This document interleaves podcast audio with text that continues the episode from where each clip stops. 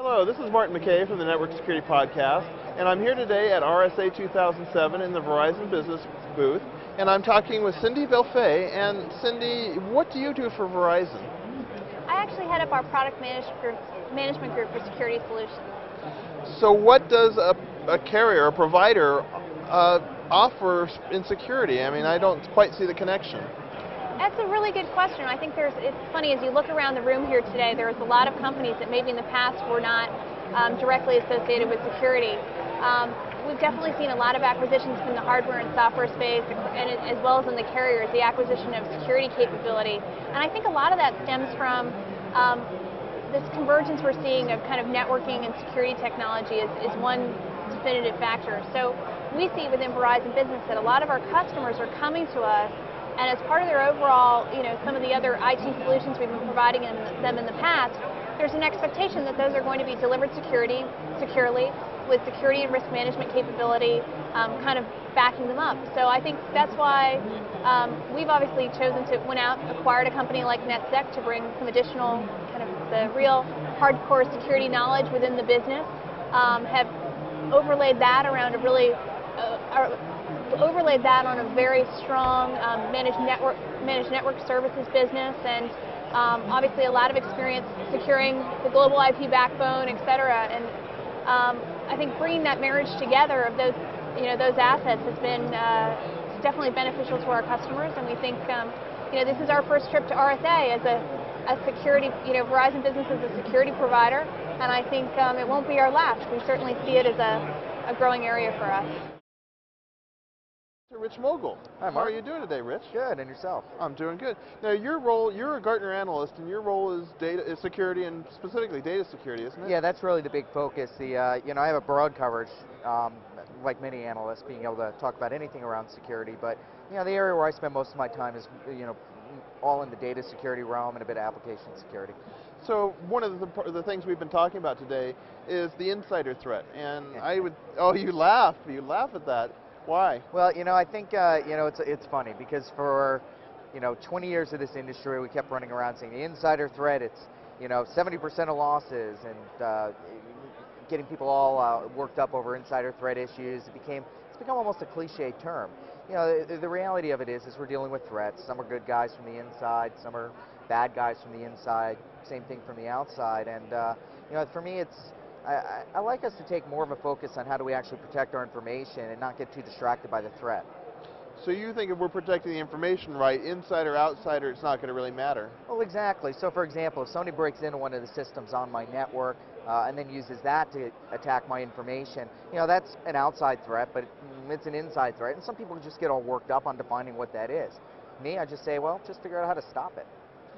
So what have you seen here at the show so far that's specifically targeted at, at insider or threat? Well, you know, there's a lot of a lot of interesting stuff around uh, around data security and insider issues. Um, uh, obviously, you know, everybody's been talking about NAC, network right. access control, and uh, that, that there's so many different flavors and taste of it. And I think basically uh, these days, anybody if they have everything from uh, you know, an encryption engine to a vulnerability scanner to antivirus, they're going to call it NAC. But uh, no, but but there's a lot to be done there. Basically, how can we make sure that the computers that are connecting into our environment are uh, at least up to the standards that we want? And I think that's one way to look at it. Uh, the other big areas are around the, the data security stuff, and and the big themes I guess I'm seeing are what we call content monitoring and filtering, uh, also known as data loss prevention, information leak prevention, or extrusion prevention, or, well, I don't know. Half a dozen other titles that we could probably come off up with. Exactly. So those companies are getting a lot of attention. Now, it's interesting because it's a really small market. Probably only did less than $60 million last year, and there's a lot of hype played up. First big acquisition this year is an 80 or 90 million dollar acquisition um, for uh, when WebSense bought the, the uh, Port Authority technology, and I, we expect to see a lot more you know, a lot of a lot of the companies getting a lot of attention. Vericept, Vontu, Reconnex, Tablus, all of those guys. I think that's a really fascinating technology to help with that problem uh, and around information leaks. The other uh, area that I'm surprised I'm seeing so much with is with uh, portable storage. Oh. I, am surprised in the sense that I think it's an easy problem to solve, and it is very definitely, it's, it's not a malicious thing, it's people just accidentally losing data. But uh, there is a ton of portable storage uh, solutions, uh, more than I expected to see here. Do you think that's something that we'll see this year and maybe see a lot of fallout between now and next RSA? Yeah, I, I think we will. There's, it's a problem that people need to solve. Mm-hmm. Uh, it's a place that where they need to make their investments, uh, but I don't think there's enough space for, for how many people are trying to attack the problem.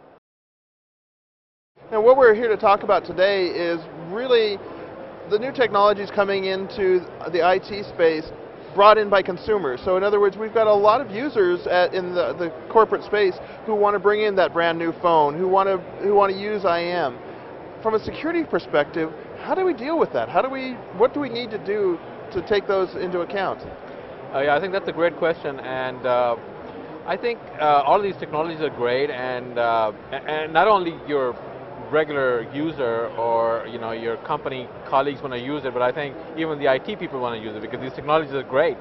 But I think you know the one of the biggest problem is uh, security around these tools and applications. And, and, and that really stems from the need to comply with all of these new government regulations that are out there today that are really driving security within the enterprise. So the need is to really come up with you know, policies that can employ uh, good uh, technologies uh, to secure your infrastructure is, is, is important. So that's the reason it is taking IT uh, so long to adapt to these technologies or, or, or bring them you know, to, uh, to the enterprise.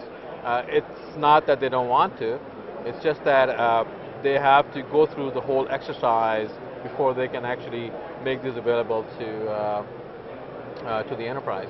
Well, in some cases, it just takes that long to figure out what these, these technologies are capable of and what we have to safeguard against. I mean, what have you, have you seen anything new recently, or are we still dealing with IM, or are we still dealing with USB? Is there anything new coming out that we have to be looking for as consumer products brought into the enterprise? There are a lot of new things, and, and one of the things that I see is uh, uh, uh, services like Skype, mm-hmm. you know, talking, it's like an internet phone. And uh, initially, I saw a lot of the enterprises didn't really know about this, and, right. and a lot of, a lot of uh, employees actually just downloaded Skype and uh, started using it. Uh, until IT realized uh, that, oops, this is something new, and this could introduce new vulnerabilities, uh, you know, within our network. So we need to address that issue before we go ahead and let everybody use that. It's a great service, right. but so so but but then we need to make sure that we uh, secure that service and make sure that it doesn't uh, introduce new vulnerabilities to our network. I've got Cutaway from the Security Ripcord blog and podcast. How are you doing today? I'm doing well. How are you doing, Martin? That's been a fun show. What have you seen so far that's, that's really caught your attention? What have you liked that you've seen out there? Well, the several football field size expo is, you know, a little disconcerting at times. It's this this place is huge. There's a lot to get lost in, isn't there? Absolutely. It's a, a, number one, they don't have anything centralized. Uh, I, I, don't know if they don't want everybody not together, but you know, if, if you want to focus on a specific uh, topic or something like that, if you you know. Uh, um, web inspection applications or database inspection applications, uh, you, are going to have to really wander around to, to find these people you know, having the guide is, you know, key to actually locating booths and stuff like that. Or just be willing to explore and find what you find. So, uh, what have you found that's been the single most interesting thing so far? Well, probably the most interesting that I've found is that, uh, and I can't remember the name exactly. It's it's Norman um, Sandbox for malware. Okay. And what they do is they actually analyze malware. Uh, I guess it's for the incident response teams, and right. they'll take a piece of malware and you put it on their box and they'll isolate uh, the programming, basically what it's actually trying to accomplish. They've got a virtual environment um, to uh, to do this safely, mm-hmm. and for bots and malware that's uh, looking for virtual environments, they, they have ways of evading that. So I think that's really interesting from an incident response standpoint because I've I've blogged on that several times about the need to analyze code, the need to analyze the, the malware that's uh, infecting your networks, and so that, that's, the, that's probably the biggest thing that's caught my eye so far. Uh, do you think that's something that even with a tool like this, the average network administrator, the average security professional is going to be able to do that sort of analysis, or is this the sort of tool that a few people in dark back rooms are going to be using, a few old Linux or Unix administrators? I, I think what they're, uh, it's designed for is that it's the the IT administrator, the, the, the people that are a member of the incident response team, because you, you have to identify what these things are doing to you, especially if you're talking about information disclosure. If you, you know, if you've got sensitive information on the system and you get a worm or you get a bot, and but it doesn't do anything. It's not sending anything out. It's just trying to spread itself within your organization at first. If you can isolate there and isolate that um, uh, that activity, then you know that it hasn't left your organization, and it's going to save you money in the long run. But if you know that it's uh, trying to contact through the channel and a part of it's uh, downloading files from your system automatically, then you know that potentially you have to you're going to have to disclose. Now, one of the things we've been talking about a lot here today is uh, is some of the things that are creeping into the enterprise, some of the consumer tools that, that users are bringing into the enterprise, and what um, IT's reaction to that. And I'm sure as a, as a security engineer, you've seen a lot of this.